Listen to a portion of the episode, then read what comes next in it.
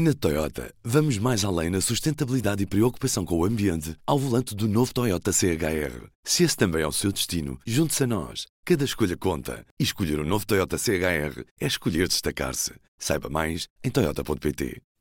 Viva! Eu sou a Carolina Amado e neste P24 ouvimos dois médicos com mais de 30 anos de carreira que assistiram aos primeiros anos do Serviço Nacional de Saúde e à sua degradação ao longo das últimas décadas. Vamos a apresentações. José Cocelo é cardiologista e presidente do Conselho Científico da Fundação Portuguesa de Cardiologia. Começou a trabalhar no Serviço Nacional de Saúde pouco depois da sua criação, em 1979, e em 2008 mudou-se para o setor privado. O tempo áureo do Serviço Nacional de Saúde, na minha experiência, eu apanhei o 25 de Abril exatamente entre o meu terceiro e o meu quarto ano de medicina, portanto uhum. tenho a noção clara do que foi as grandes vantagens um Serviço Nacional de Saúde, a acessibilidade para os utentes, a qualidade, a, a vantagem das carreiras médicas, que é muito importante falar disto, não é? E da, e da, do, da aprendizagem pós-graduada dos próprios médicos, da formação pós-graduada, eh, incluídos numa estrutura eh, hospitalar ou, ou, ou semelhante, eh, que foi, foi extremamente importante na formação dos médicos, extremamente importante. Portanto, quando quando, quando é que se começa a degradar uhum. uh, realmente esta estrutura? Começa-se a degradar, penso eu, no início do século XXI. Os primeiros anos ainda foram anos interessantes, mas quando aí uh, quando nós assistimos à, à, à, à perda das, das, eh, das carreiras médicas, penso que foi a primeira grande machadada no Serviço Nacional de Saúde, e percebeu-se que estava ferido de morte. E é interessante que até o próprio fundador do Serviço Nacional de Saúde, o Dr. Arnaud, disse isso, inclusive, diz que a destruição das carreiras médicas abria caminho à proletarização dos médicos comprometendo a qualidade dos cuidados de saúde. Ele foi visionário não só na, na criação do Serviço Nacional de Saúde, como foi visionário uhum. na perspectiva em que percebeu que o fim das carreiras médicas matava praticamente, era uma estocada grave no Serviço Nacional de Saúde. E depois foi, uh, mais tarde, a forma com que toda uh, os governos trataram o Serviço Nacional de Saúde.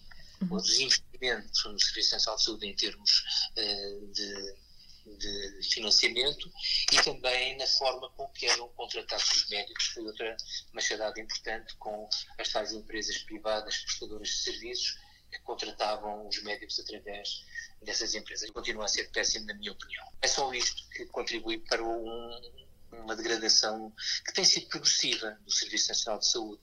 Há outros aspectos penso que era importante uh, referir, porque não é igual em todos os hospitais do país. Claro. Haverá hospitais que resistiram melhor a esta degradação, não é?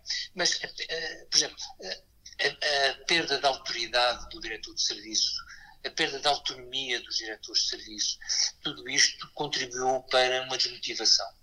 Desmotivação dos quadros médicos, que foram perdendo, obviamente, interesse em continuar uh, a trabalhar ou foram-se desmotivando. Os que puderam sair, sa iam saindo, os que se iam reformando também saíam, aqueles que tinham a hipótese de continuar a trabalhar na privada preferiam fazê-lo. Na sua perspectiva, doutor, onde é que está a culpa aqui? É uma questão de, de orçamento? É uma questão política? É uma questão. São os médicos que, que também perderam a vontade de, de estar no SNS? Isso é muito difícil de lhe responder, mas eu acho que a palavra certa chama-se incompetência. Quem gera tem que ter competência para gerir. E repare, o que está a acontecer em relação ao número de médicos e a falta de número de, dos médicos neste momento é uma coisa que todos nós, médicos do tempo, da altura dos números clausos, sabíamos que isto ia acontecer mais cedo ou mais tarde. Portanto, é um país que não, se, não planeia, é um país que decide em cima de joelhos, são atitudes de decisão a curto prazo, Uh, isto chama-se incompetência, não se chama mais nada, não há outra palavra para, para dizer, e, e, são tantos os exemplos de incompetência, desde uns ministérios até às ARS, que eu tenho dificuldade em, em, em enumerá-los, percebe? Uhum. Porque e não é isto, não é uma crítica às pessoas, é uma crítica às decisões que foram uh, feitas no sentido de pôr provavelmente pessoas inadequadas, é o termo, a decidir sobre assuntos que não sabiam. E de pessoas que provavelmente até podiam saber, mas que não lhes deu jeito de decidir da forma correta. Porque também há outros jogos de lobbies, obviamente, porque uh, obviamente que a privada cresceu muito em algumas áreas, não foi por acaso. E nós não podemos, não, é, não estou a criticar de maneira nenhuma a privada. A privada faz o seu papel de querer ocupar um espaço que tem direito, na minha perspectiva, tem direito, mas claro que isto é, se eu ponho um bolo no parapeito e viro as costas, obviamente que não posso culpar o ladrão do bolo, tem que me culpar a mim também. Portanto, há aqui um jogo que nós, eu não sou muito. Uh, não sou muito das conspirações, mas há aqui um jogo dos dois lados, quer dizer, não se trata um Serviço Nacional de Saúde desta forma e depois vem-se queixar que existe uma privada, quer dizer, se eu quiser, obviamente, degradar o Serviço Nacional de Saúde para a privada tomar conta da saúde ou ter um, um, uma percentagem muito grande da saúde, claro que foi feito, foi muito bem feito e até parece que foi planeado. Agora, não posso aceitar um Serviço Nacional de Saúde que foi um passo brutal na qualidade de vida. E eu assisti porque fui para a província trabalhar. E sei o que foi o, as vantagens de levar os médicos no contacto com os doentes, nos centros de saúde, etc. Não posso aceitar que um país que se chamaria evoluído faça uma regressão da forma com que faz. E lamento é que não seja possível responsabilizar políticos. E, e, não só, não é? Agora, não se pode é criticar só os médicos de maneira nenhuma. Os médicos fazem o que podem. E posso lhe dizer também uma coisa: é que a qualidade do ensino da medicina, não é? Que não, não piorou, na minha perspectiva, até se manteve em alguns aspectos, melhorou, eh, podia contribuir para uma qualidade ainda melhor do Serviço Nacional de Saúde. Não é por acaso que os médicos portugueses se vão embora muitas vezes, e não é só para a privada, vão para o estrangeiro. Doutor Consuelo, porquê que em 2008 decidiu uh, sair do, do Serviço Nacional de Saúde? Que, que fatores é que, é que o fizeram decidir essa, essa mudança na, na carreira? Olha, é interessante fazer-me essa pergunta porque eu fiz a rescisão da função pública em Lisboa, porque fazia parte do quadro da Faculdade de Medicina de Lisboa, eu era assistente do quadro, e, portanto, fiz rescisão da função pública para vir trabalhar para o Hospital de Portimão na altura. Houve quem dissesse, então vais trabalhar para esse sítio que não tem perspectiva nenhuma. Eu disse, sim, estou motivado, há coisas que eu quero fazer, e fizemos. E até fomos pioneiros em fazer técnicas não só diagnóstico como de terapêutica que na altura não se faziam no Algarve e não se faziam nos hospitais distritais. Uh, fomos pioneiros nisso, só se fazia em Lisboa, Porto e Coimbra. E estou a falar da terapêutica para o infarto agudo miocárdio que se chamava trombólise, depois fibrinólise, enfim. E que salvou muitas vidas e foi um passo muito importante no tratamento dessa situação. Mas só para lhe dizer, a motivação foi tão grande que me fez fazer isso. E dentro do Serviço Nacional de Saúde, como percebe. A partir da primeira década de 2020, com a esperança de um novo hospital, que era o Hospital de Parlamento, a motivação ainda foi maior. E, de facto, muita coisa cresceu e foi melhor a partir de, 2000. altura vieram colegas de outros pontos do país, o hospital cresceu. E estou a dar um exemplo do Serviço Nacional de Saúde a nível local, porque é a parte que eu conheço melhor, não é? E o que acontece é que, passado alguns anos, e é a destruição das carreiras médicas, é a contratação de médicos através de empresas privadas, é a maneira com que os médicos são tratados pela administração, pelos, pela parte da administração hospitalar. É o impedimento de implementar novas eh, técnicas, é eh, a escassez de meios, é tudo isso que faz com que as pessoas não se sintam motivadas em continuar, não é?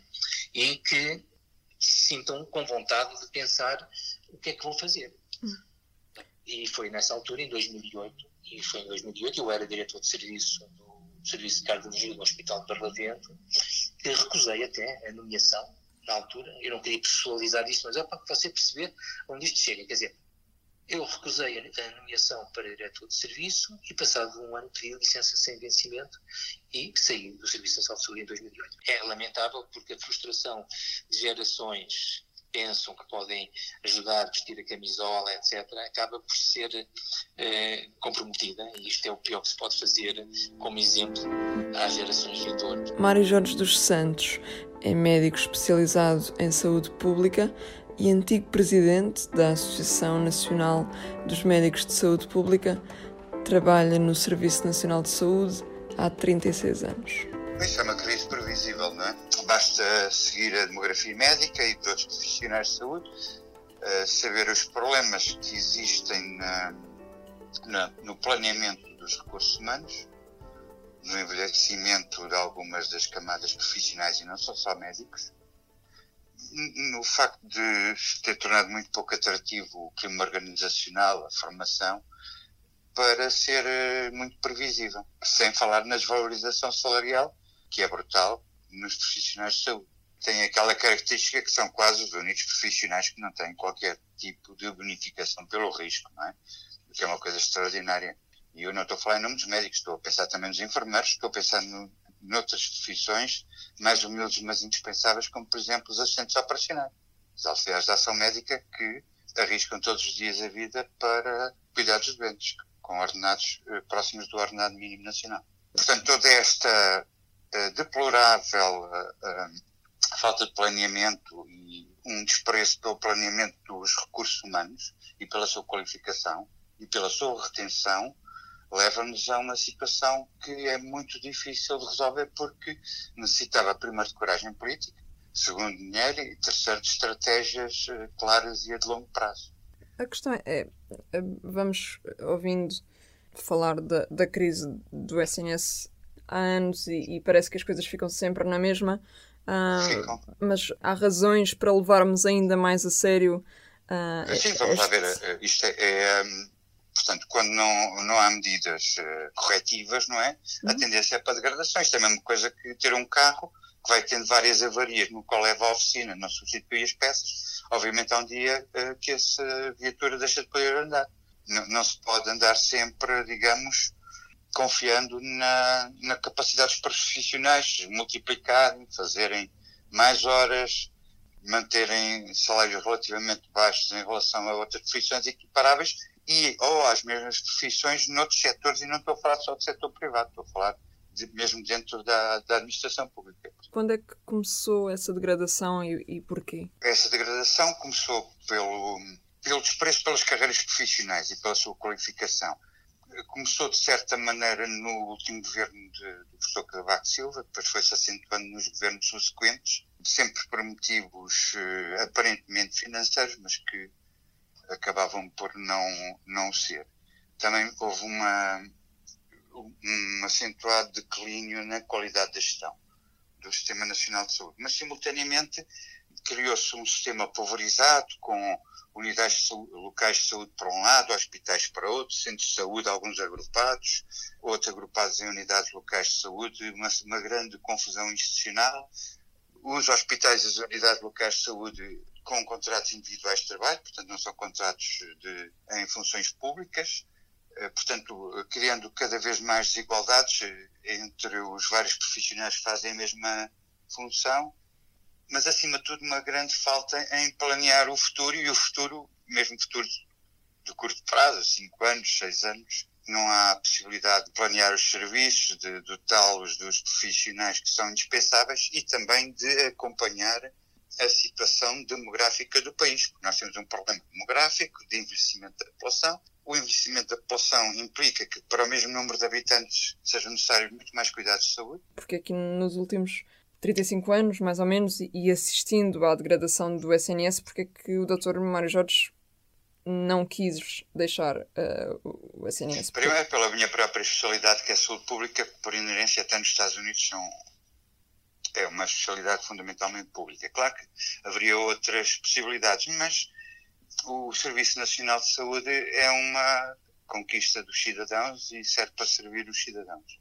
Eu prefiro trabalhar eh, no Serviço Nacional de Saúde, por muito insalubre que ele esteja neste momento, porque é uma maneira de servir os cidadãos. Eh, para ser eh, honesto, não, não gostaria de ver uma atividade 100% privada nesta área da saúde tenho alguma dificuldade até, do seu ponto de vista ético. Mas não, não condeno de maneira nenhuma que eu faça, hum. aliás, como muitos têm, têm bons motivos para fazerem, dos quais, porque, como eu lhe disse, a, a degradação das nossas instituições e o facto de elas não serem amistosas para quem lá trabalha faz com que as pessoas tenham muito boas razões, que não apenas o dinheiro, como se pensa, tenham muito boas razões até para exercerem o, o seu trabalho com paz e sossego e com alguma liberdade de abandonar o SNS.